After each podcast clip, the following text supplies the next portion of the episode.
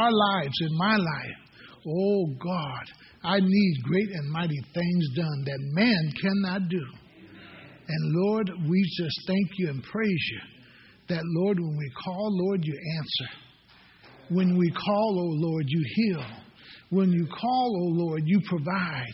When we call, O Lord, you wipe away the tears. When we call, O Lord, you remove the loneliness. When we call, O Lord, you remove the depression. When we call upon you, O God, great and mighty things you show us. And Lord, we thank you. May you minister to us today through your word. And may we be a people, O Lord, who absorb your word into our life Help us to be like sponges, oh God. That, Lord, that will take it all in. But Lord, help us not to only be hearers of your word, but Lord, help us, oh Lord, to be uh, people who desire to perform and do your word, oh Lord. And Father, as you teach us, Lord, help us, oh God, to bring it in and really evaluate ourselves. You tell us to examine ourselves to see if we're really in the faith. Lord, may we examine ourselves to know, oh God, how much we love you. Only way we're going to know, Lord, how much we truly love you is how much we forsake of this old world. Only way we're going to know how much we love you, Lord, is how much we're willing to die to ourselves and live for Christ. Lord, help us to really evaluate ourselves as we hear your word. And may your Holy Spirit, O oh God, be the one who convicts us. May your Holy Spirit be the one who teaches us.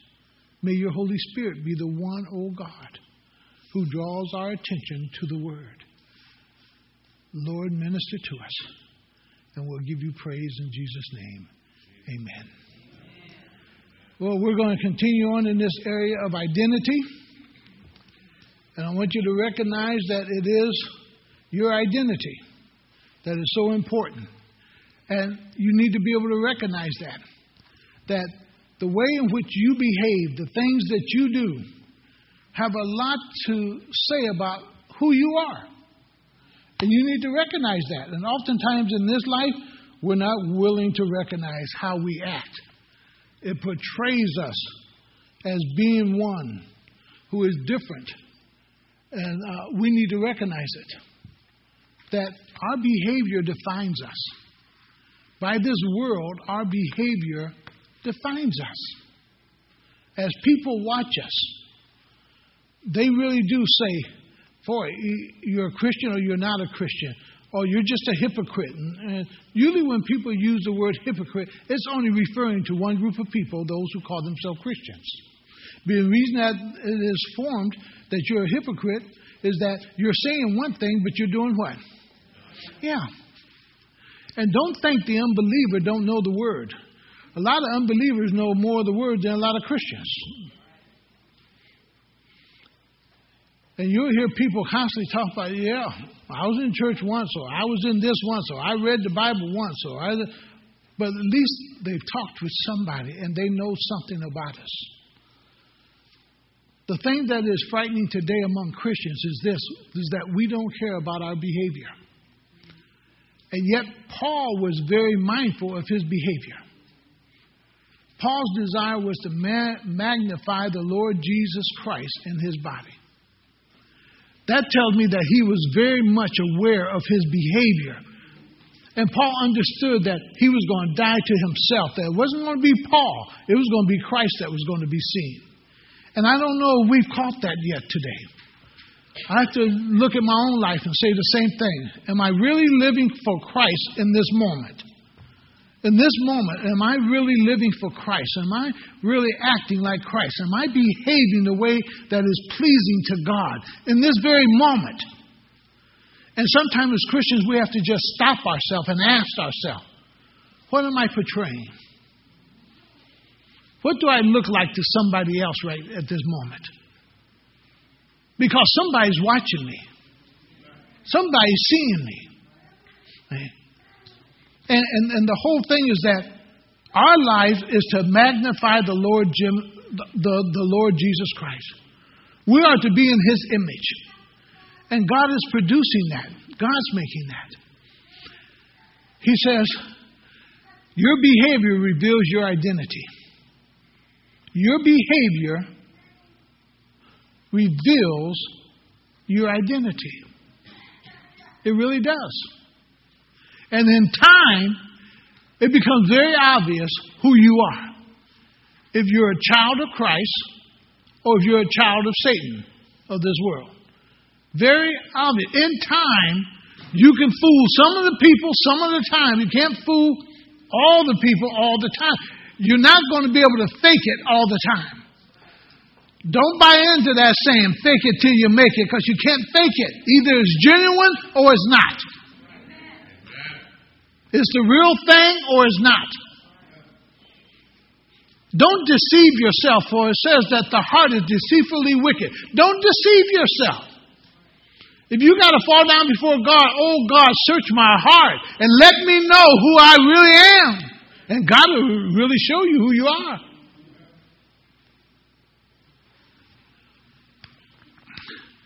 I have given them my word, the Lord says in his prayer in John 17. He says, I've given them my word, and the world have hated them because they are not of this world.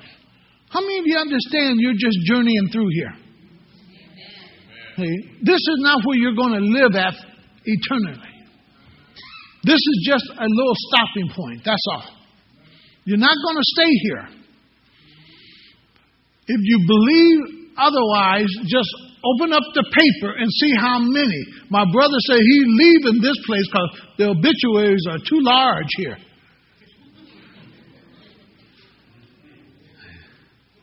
So he's moving. I don't care where you move.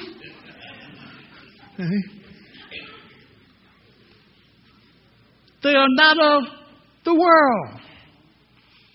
How many of us have bought into the things of the world. And we live like the world, we talk like the world, we act like the world. And really, we prefer the world's acceptance over the acceptance of brothers and sisters in the Lord. We, we have fallen a long way because, see, we want the pat and the praises of the world rather than the praises of the church. We want to be heroes in the eyes of the world rather than in the eyes of the saints.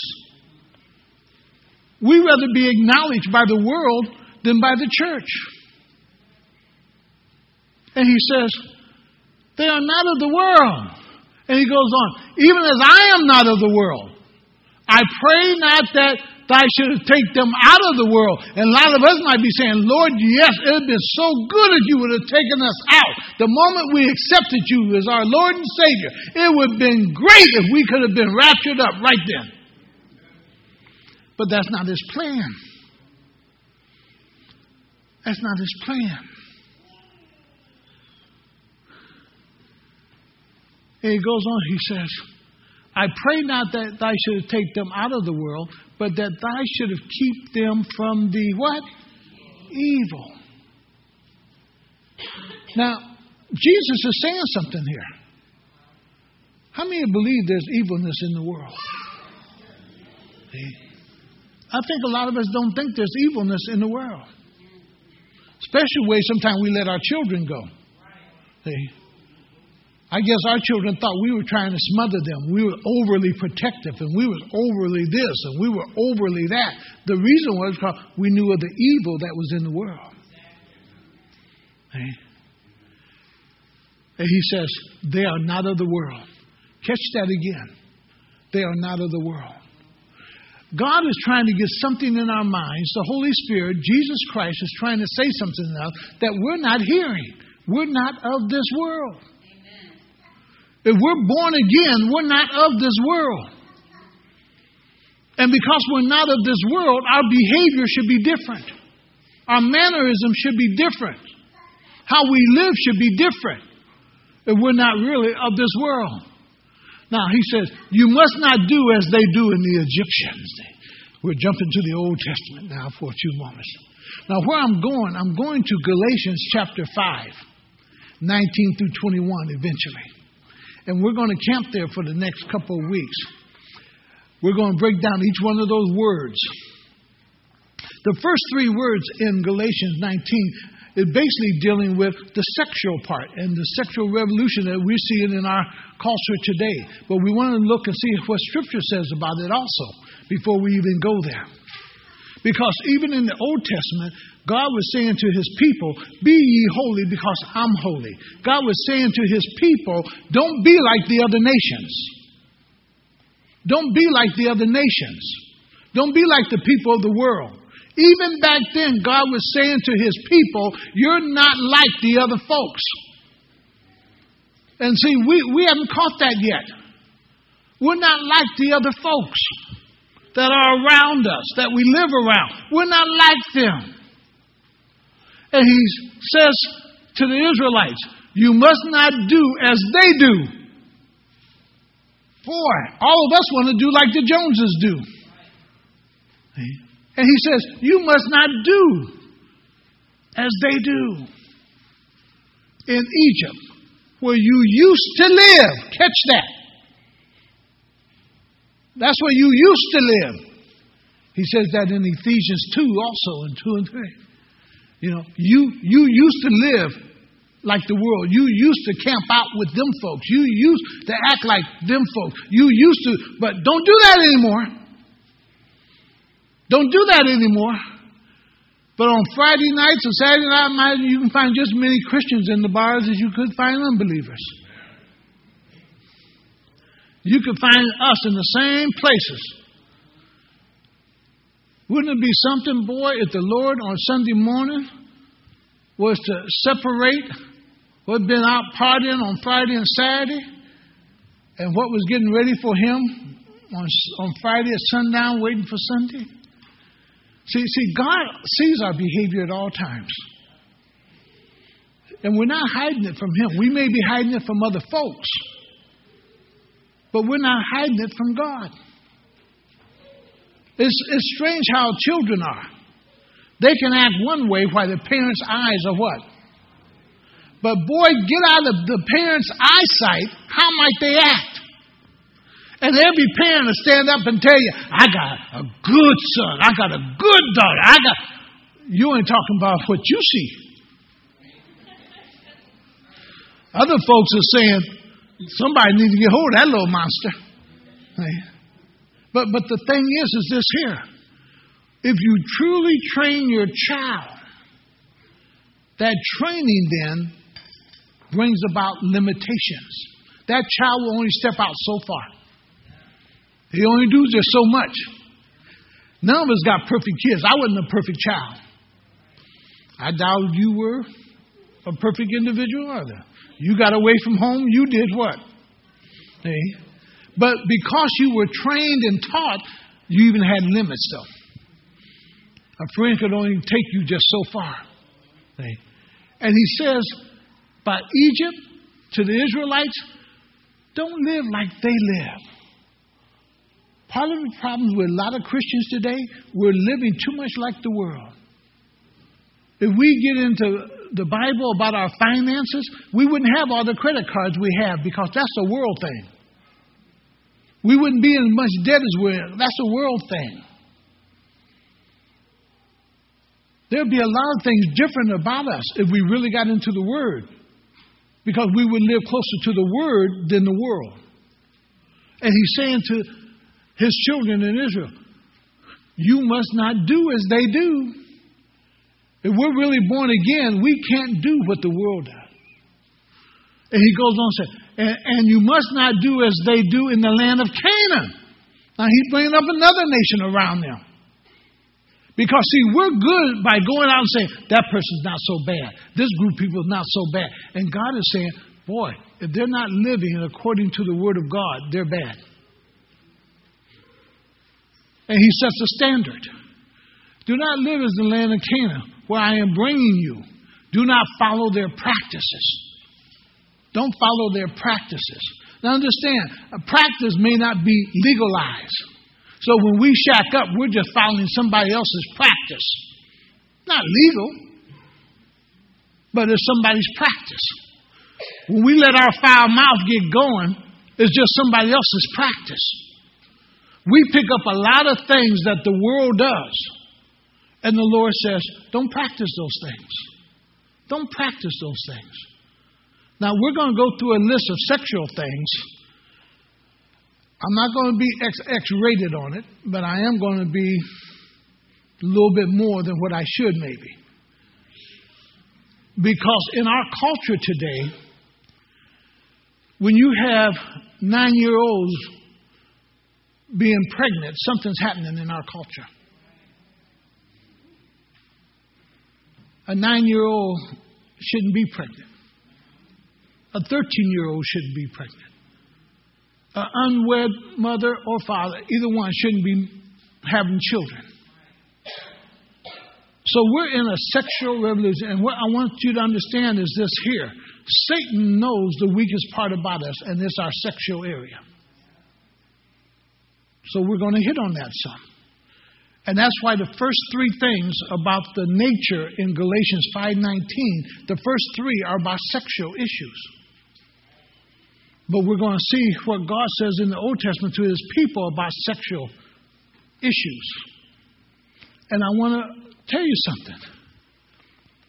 One of the worst things a mom can do around a young man is walk around the house with her slip on. One of the worst things that a father can do is let his daughter run around the house with just a slip on or two months. Especially if there's a young man in the house also. That whole thing called decency has to start in the house. And then it travels outward. And, and, and, and see, don't think a brother won't sleep with a sister.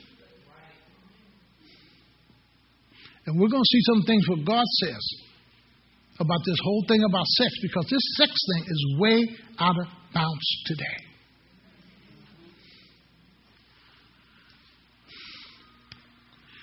He says, You must not live according to the customs of the nations. You don't live in the customs of the You don't live like the people of this world. You don't live that way. You're called to live on a higher plane. You're called to live with a higher standard. You're called to live with higher values. Problem with us oftentimes as Christians, we don't accept biblical values, we accept worldly standards and values and think we're doing good. And the Lord says, don't accept their customs. And the word custom in, in the King James there is, is manners. And, and he says, I'm not going to drive out before you because they did all these things and I abhorred them. Now, now catch that. God says, I hated all these things. Sometimes we just come to a point, God hates. There's one thing they call abomination. No, God said, I hate all these things in this sexual realm. Understand, gays, lesbians, men with men, whatever you want to call them, it's sin, that's all. It's sin. And God hates it, but He hates all the rest also. He hates all the rest. And He says, I'm going to drive out before you because they did all these things. So the things we're going to look at, people were doing them. It's not a list that He's going to show us that these things were not being practiced, these things were being done. Now, he shows us that also in 1 Corinthians 5, where the young man sleeps with his father's stepmother.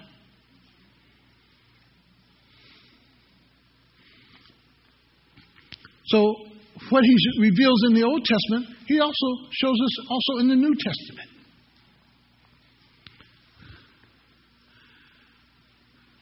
Go with me to Ephesians 2, 3 through 5. Ephesians 2, 3, 3 through 5.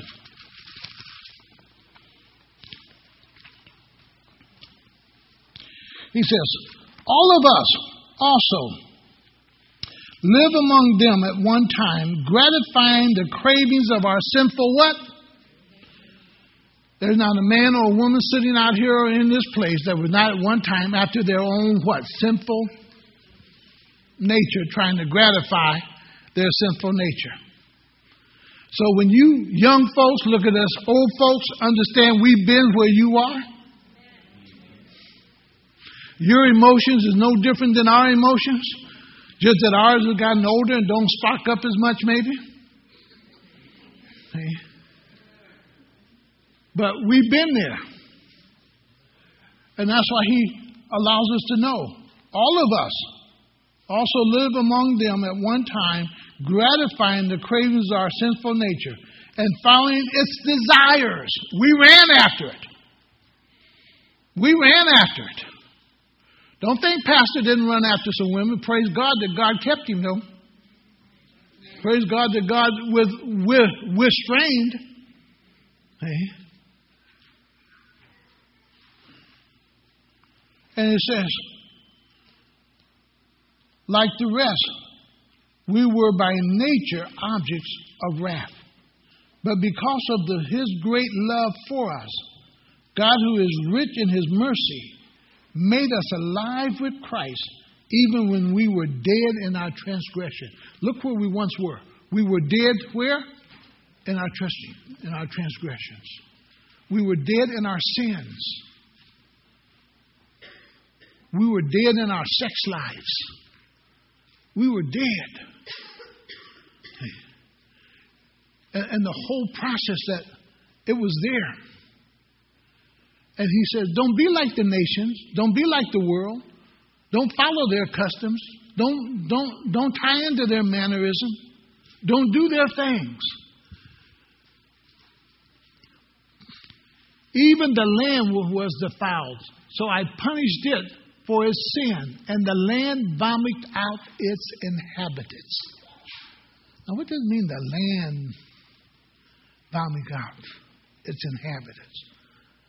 The land got sick and tired of the sin that man was doing. The land was reacting. Nature's reacting to the sin of man.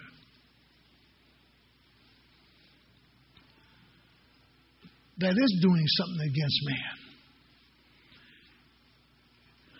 Wouldn't it be something if we could really take a good look at some of these places where storms and floods and different things have taken place to see what was going on?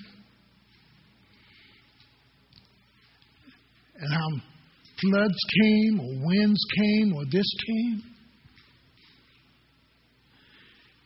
He says, Boy, the land was tired of our sin.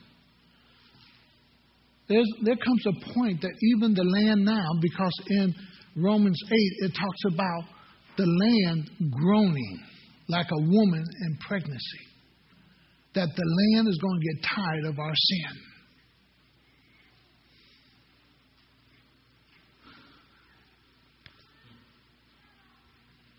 And if you defile the land, it will vomit you out.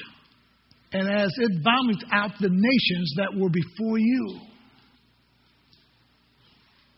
that the land gets tired of our sinfulness. On the way to church today, I was listening on the radio, and the news was declaring that this year, if the farmers can't hurry up and plant, we're going to have a shortage of food quite a bit, the largest that we've ever known in the United States and the land doesn't produce the crops that we have need of, what's going to happen? The prices of things. You think the land itself may be getting tired of our sin?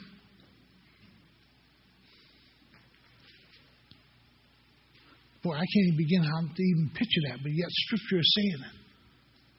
That even the land gets sick of the way that we act and the way that we behave. And the land would vomit. Just, just think about it. When, when you vomit, it's because something has went in here that doesn't what? Agree with what? And it just got to come what? And what he's saying, the land don't even agree with what man is doing. That it will spew man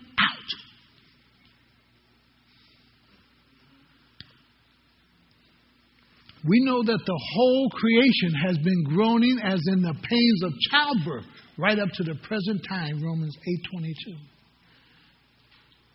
Because the way that we act, we cause the land to even be sick of us and groan.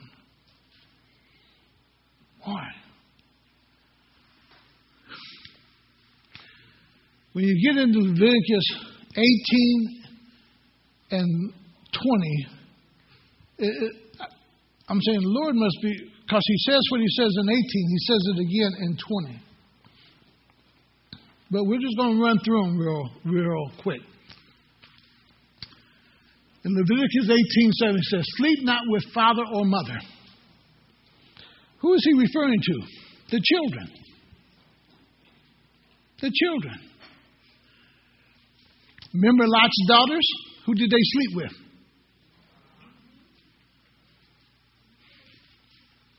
Don't think that just because that's your son that you can't look a certain way if you handle yourself a certain way that you won't cause his mind to think of you in some other way other than just mother.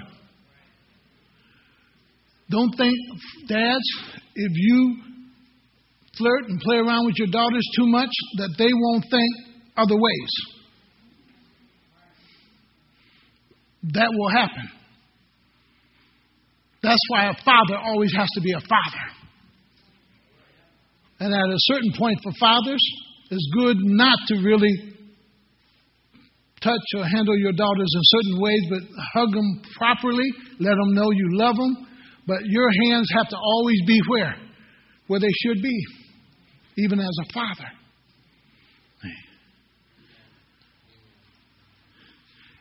And he says, Sleep not with father and mother. Now remember what he said earlier that these things were already being practiced, they were already being done. So it's not that the Lord is saying these things might happen. These things is what happen among sinful people. Incest. How could that ever happen? How could it happen that a mother would allow a father to sleep with the daughter knowing it? That was just in the paper a few days ago about a mother. Don't sleep with father or mother. Then father's wife, second wife, talking to the son. Don't even think about sleeping with your father's wife, whether it be your original mother or if it be the stepmother. So in 1 Corinthians 5, we see the young man sleeping with the stepmother.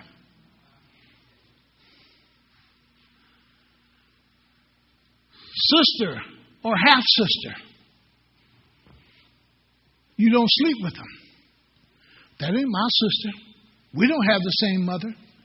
What dangers have we have put in homes where this child is of this father and this child is of this father or this child of this one?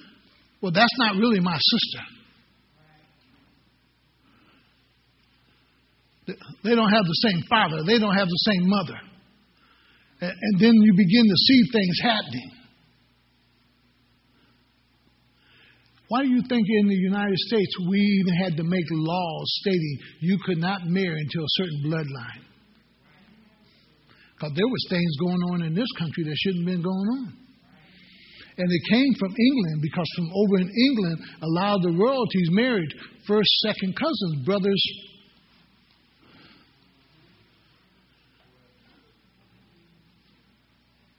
We think this sexual thing is something new. Satan has been using sex for years against us.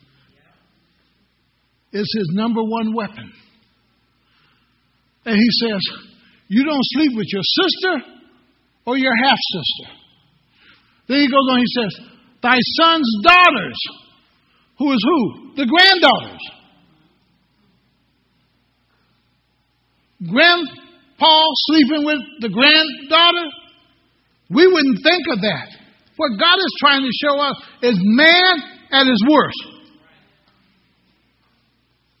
Man having no knowledge of him, no restraints. How far man will go. Don't sleep with aunt, father's sister, aunt, mother's sister, your uncle's wife, your father's brother's wife, your son's wife, your daughter in law. Well, she's not my daughter.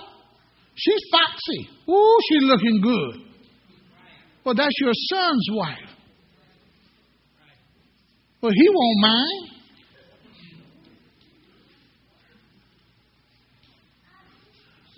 We can allow Satan to talk to us in all kind of ways. And we wind up hearing him. But well, well, they having problems anyhow. They're going to divorce anyhow.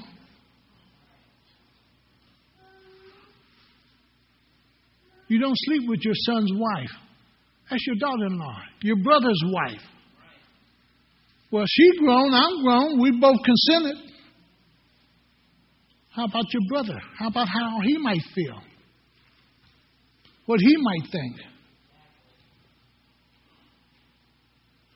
We take sex so lightly and not seeing the damage that it can do, the pain that it can bring, the hurt that it brings. Strange women and her daughters. Now, in the New Testament, in Galatians 21, it says the word orgy. Orgy, more than one. And today, we're seeing more of that. Orgies are taking place among kids in high school because it's just a recreational thing. And it's happening. And it's happening with real young. Even to the point that at Bookville, well, I don't want to name too many in the school, they had to start looking at the Board of Education because the girls were wearing certain color lipsticks that will leave a certain color on the mark of the young man's heart. And then what they would do is measure who could get most of his into their mouth, and the lipstick color was what they marked it by. Yeah. And more of that is showing up.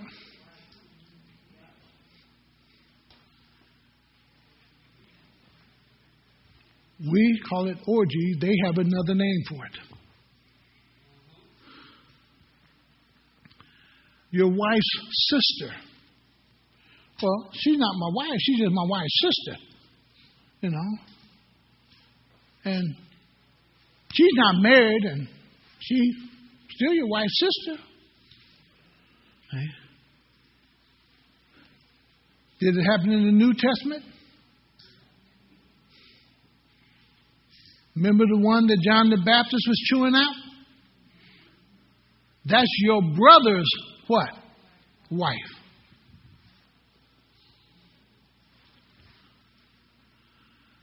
Thy neighbor's wife. It's not good to look over the fence too often. It got David in trouble from the balcony. Hey. Well, that's a foxy little thing over there, you know. Well, my wife's out shopping, her husband's at work. Who gonna know? Once something gets started, the guilt that comes in, the shame that comes in, and how do you stop it even once it gets started? And eventually the damage that it really does. Look at what happened between David and the damage that he caused by looking off his balcony rather than going back in. Even if you're next door to somebody real close, the way they have houses today, don't be turning your lights out trying to see what might walk past in the hallway or in their bedroom if their rooms are a certain way. You got to govern yourself. You got to govern yourself.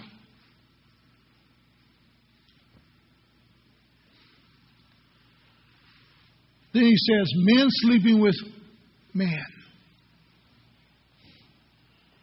Now, we say, boy, that's bad, man women sleeping with men sleeping. It's sin. It was happening. It was going on. And it's still going on. Men or women with animals. You say that's deplorable. That won't happen. There's a certain time of the month that animals pick up the scent of a woman more so than any other time. And the male animal will respond to that.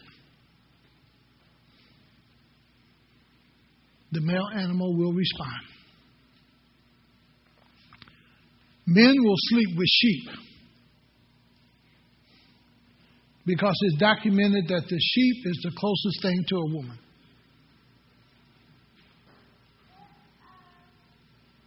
Our minds and our sexual fantasies will take us places where we would never go if God did not restrain it. He didn't put these things up here just to shame us. He put them up there because remember what it already said? These things were being what? Practiced.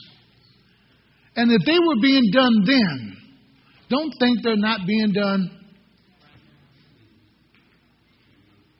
Now, I don't want to know what happened to that lady, that remember the monkey who attacked her friend? But that monkey had become so territorial over its owner that even when a friend approached the wrong way, the monkey attacked.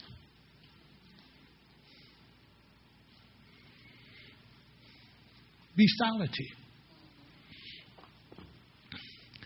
Some of the stuff that we see on magazines as you go through the store is just hideous.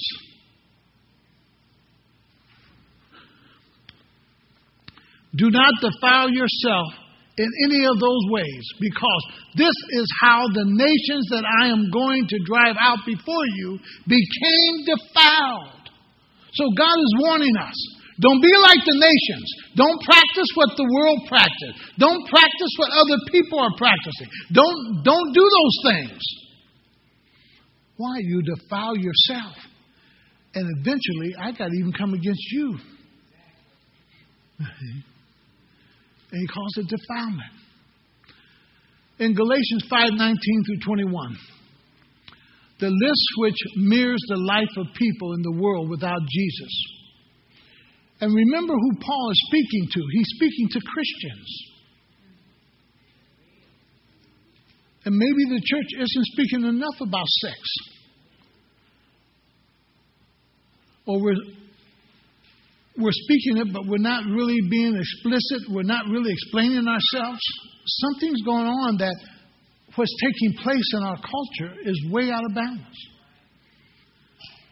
But it falls into four areas. The list which mirrors the life of people in the world without Jesus falls into basically four groups, or our sinful nature falls into four groups. Number one, the sexual sins. And we see that taking place constantly, even in advertisement. You can't even sell anything without having a woman or whatever. What is shown on Sunday magazines for Penney's and Sears years ago used to be totally outlawed. Because you couldn't have a woman up there with just a bra on and panties on. That was Playboy. But now it's all legal and we see it. And don't think your young kids don't respond to that. They do. Your young boys respond to it. And it gets in their mind. And that curiosity begins to run. And don't think a little eight, nine year old doesn't start if he don't have someone to help really teach him, train him, about his body, the same way with a young lady, boy, then the experiment starts. You cannot start too young talking to your children about sex and the privacy of their bodies. You can't start too early. And the respect of their own bodies. You can't start too early. If they don't respect their bodies, somebody else is going to disrespect it. And that's the young boys also. E.V. Hill, I love one of his sermons because was talking about Joseph. The young man. If young men, if you can't hold on to your pants, some young lady gonna have them. You got to be able to hold on to your pants, young man, if you're going to be godly.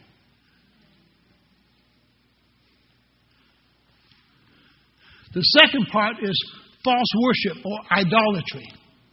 And the part that we're seeing in that today, sorcery, what the King James uses also, the real word is drugs. So we see this drug ac- academic in our society. Don't think drugs is something new. It isn't. It's something that Satan has been using all down through the ages. So, sex and drugs is his two main weapons to destroy us.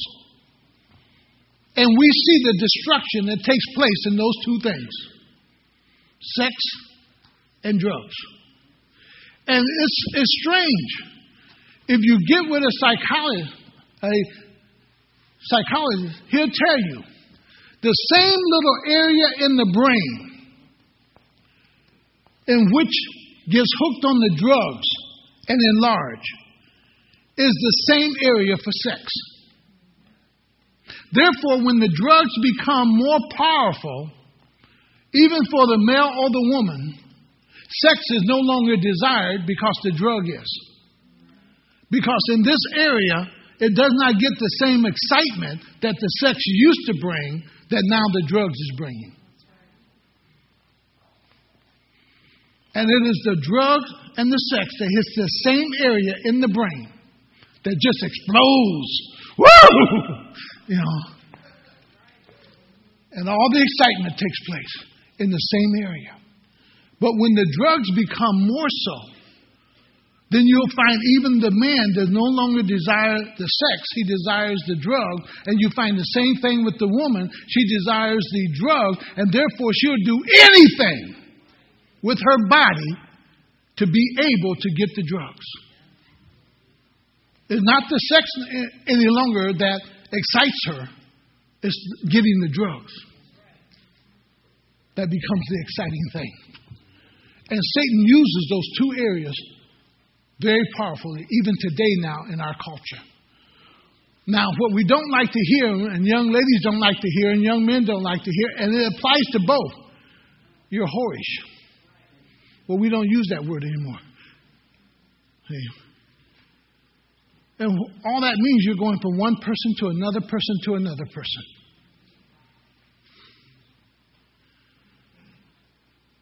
And you cannot be holy, you cannot be a child of God going out being a whorish person, laying with everybody that wants to lay with you, sleeping around. That is not the identity of a Christian.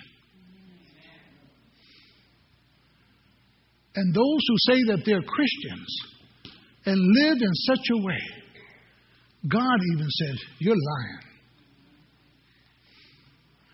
But then, as the church, we got to learn what we celebrate. We don't celebrate whorishness. We don't celebrate fornication. We don't celebrate adultery. We don't celebrate. And in the Bible, when you look it up, it's a bastard child, a child out of wedlock. It used to be even on the birth certificate. The issue was either a bastard child or illegitimate child. Well, we've done that. We've done away with that because we don't want to shame anybody. We want to make everybody equal, the same way the gays are saying now. But we've taken away certain standards and certain things that now everything just blends in. The next thing I'm looking for is this here. If we can legalize two women marrying, and we can legalize two men marrying, what is it to stop us from legalizing two 10 year olds from marrying? If the two 10 year olds say, I want to do it, what's going to stop them? You let the 10 to 15 year olds say, These are my rights. What's going to stop them? And you got kids going into court divorcing their parents. What's going to stop them? Or you got parents who are saying, y'all can have them. Well, what's going to stop them? Even in California, the judge learned something after years of the no spank rule. And the thing about California, they reinstituted it. Yeah, you can spank. Why? The judges found out in California quicker than anywhere else. If the child won't obey the father and the mother, the judge definitely don't frighten the child. Judge doesn't mean a thing. If the child doesn't really have a respect and a care and a reverence for dad and mom, and see, we try to reverse that. We try to make it as though the highest authority in a child's life would be the judge. And even parents were threatening them. I'll just put you before the judge. I, I'll, I'll just send you to the court. No. I better not say what I'm thinking, but, but, but, but, but the whole thing boils down if mom and dad loses the authority in a child's life, nobody else can bring that child into authority. Nobody.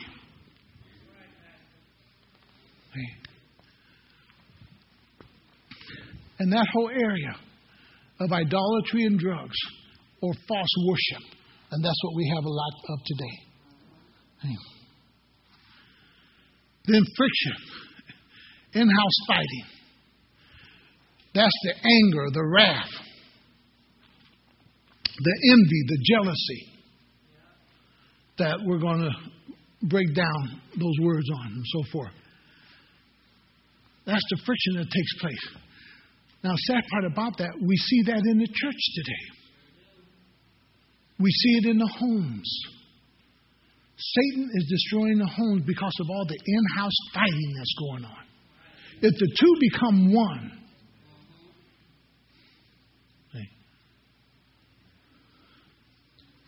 Faith, how often do you hear me yell in my home? Tyler, how do you hear me yell?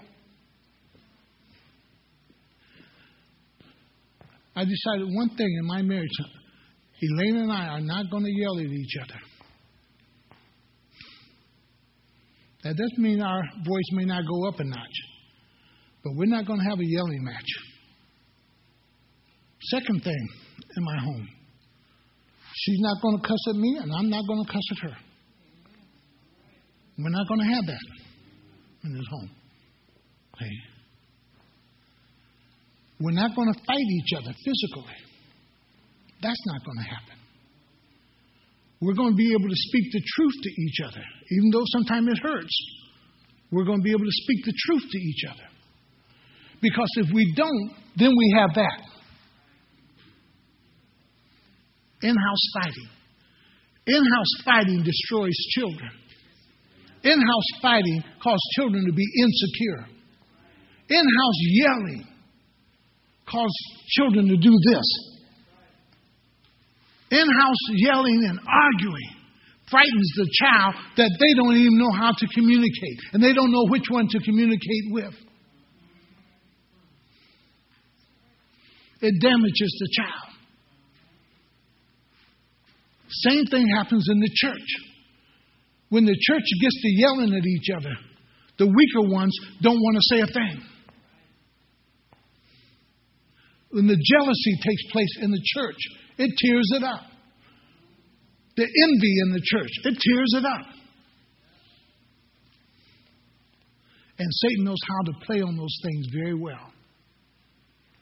And he says, all oh, that's part of the sinful nature. Hey. We're going to talk about the sinful nature, and then we take the second part, the uh, gifts. And I got to be careful too, because they are the fruits of the Spirit that is in the person to help build that person's character to look more like Christ, which is different than the gifts of the body that is spoken about in Romans 12 and, and, and 2 Corinthians. I'm sorry, 1 Corinthians 12. Totally different. Those are described as the gifts of the Spirit, over here in Galatians, it is the fruit of the Spirit that is totally different now. And we're going to talk about those when we get into them. Hey. But he says, then the third thing is the appetite. Greed is one of them. When is enough enough? Greed for alcohol, greed for the drugs, greed for the sex, greed for this woman, that woman, this woman over here. Gotta have this, gotta have that. All out of control. And that's what leads into the word orgy. Because one woman is not enough anymore. You gotta have two women. Two women is not enough. We gotta have three. Then after that, we gotta have another man come in. And we gotta have this happening and that happening. Now, tell me what would happen to the church if we were like the Temple of Diana? We wouldn't have enough room. Because in the Temple of Diana, free sex was taking place, orgies were taking place. You think we could pack this place if everybody knew we was having an orgy on Sunday morning? You think we could pack this place if everybody hung their clothes out right outside there? For a while, there was a bar up on North Akron where you went with your wife, and the intention was when you went into that bar, the intention was your wife was to find another partner for that night, and you were to find another partner for that night. So when you stepped into that place, they already knew you were there to do what? Make an exchange.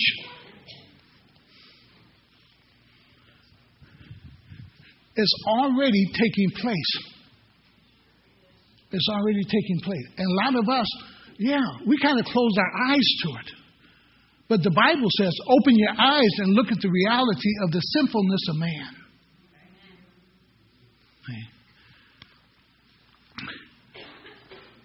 The side on the left and the ones on the right is what is in Galatians chapter 5, 19 through 21.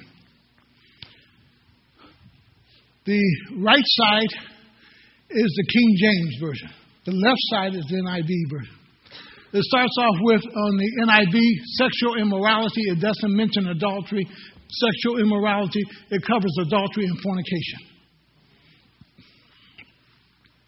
Impurity is just uncleanness. And as we get into that word, we're going to understand that it's an uncleanness in that which God cannot use you. For some reason, we think God would just use anything. God won't use just anything.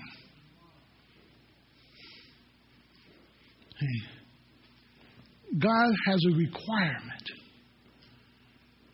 And when you go back in the Old Testament and look at the requirement of the priesthood, and in Peter, he says that we are royal priests.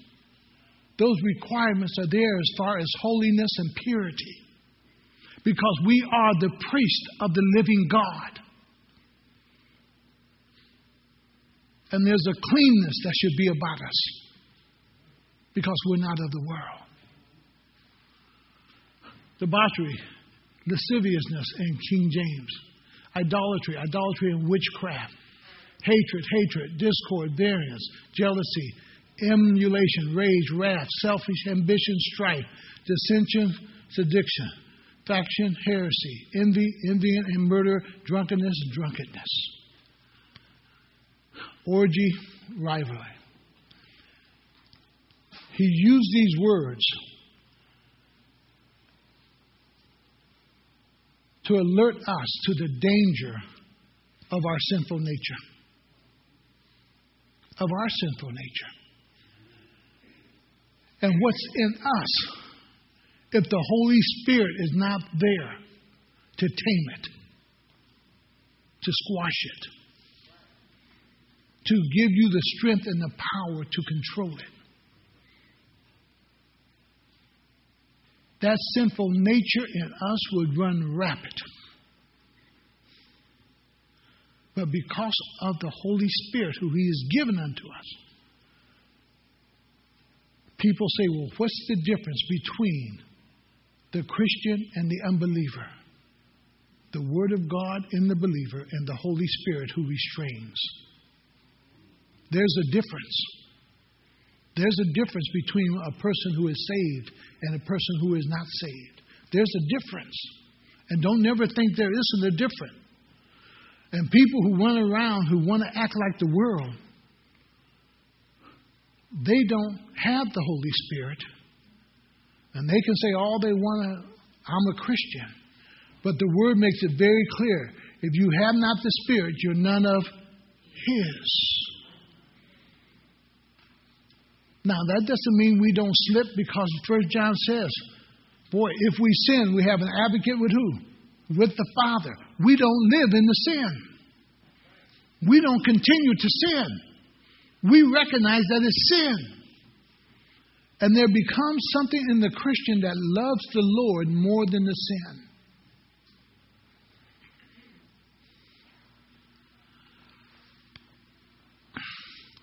Sexual immorality and adultery or fornication. Let's pick up next week. I'm looking at the clock. We'll pick up here next, next week as we start to define them.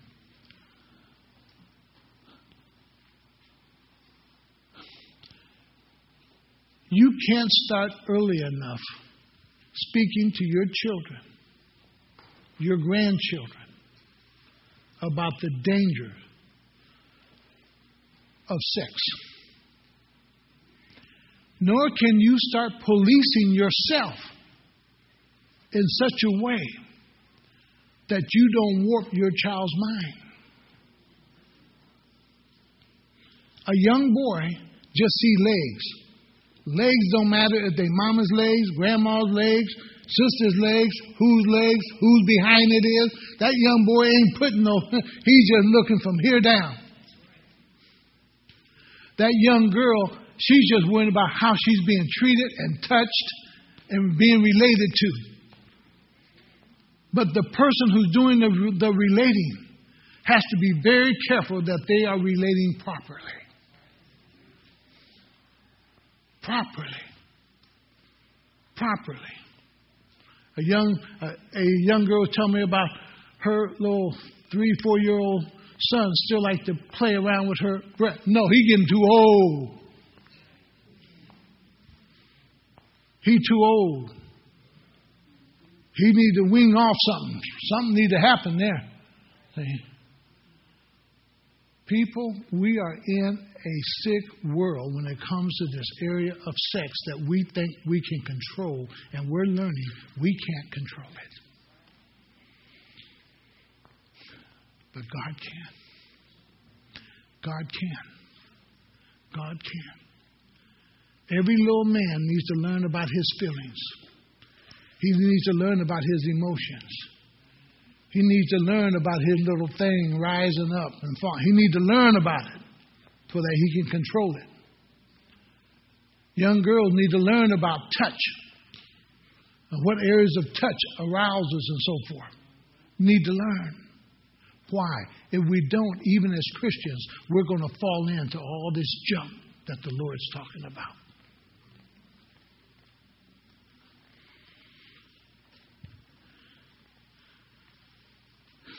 It's serious.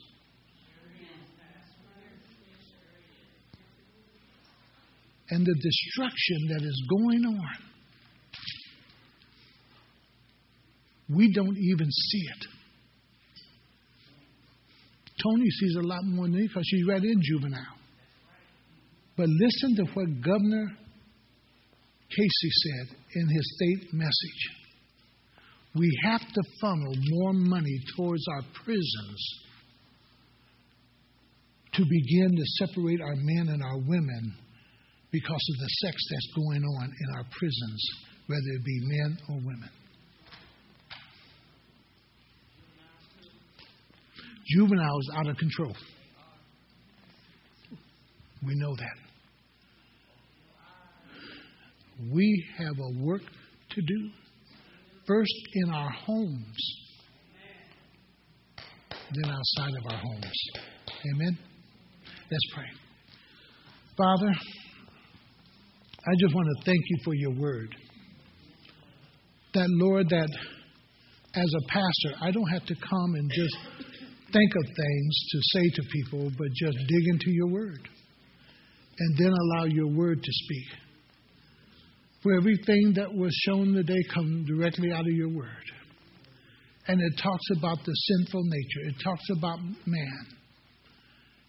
Help us to really see who we are and to understand that our behavior identifies us. Our behavior says that we are people of the world or we are people of the Lord Jesus Christ. Lord, help us to understand that you have called us, Lord, to a higher plane, to live far above the standards of this world.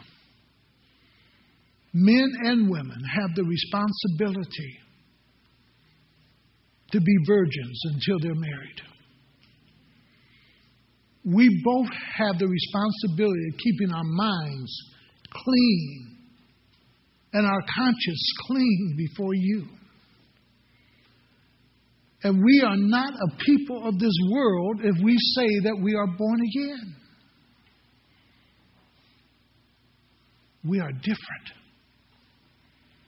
Though we struggle and though we fight, and the scripture says that the spirit will fight against the flesh and the flesh against the spirit. But Lord, may we, oh God, be a people who yield to your spirit and not to the flesh.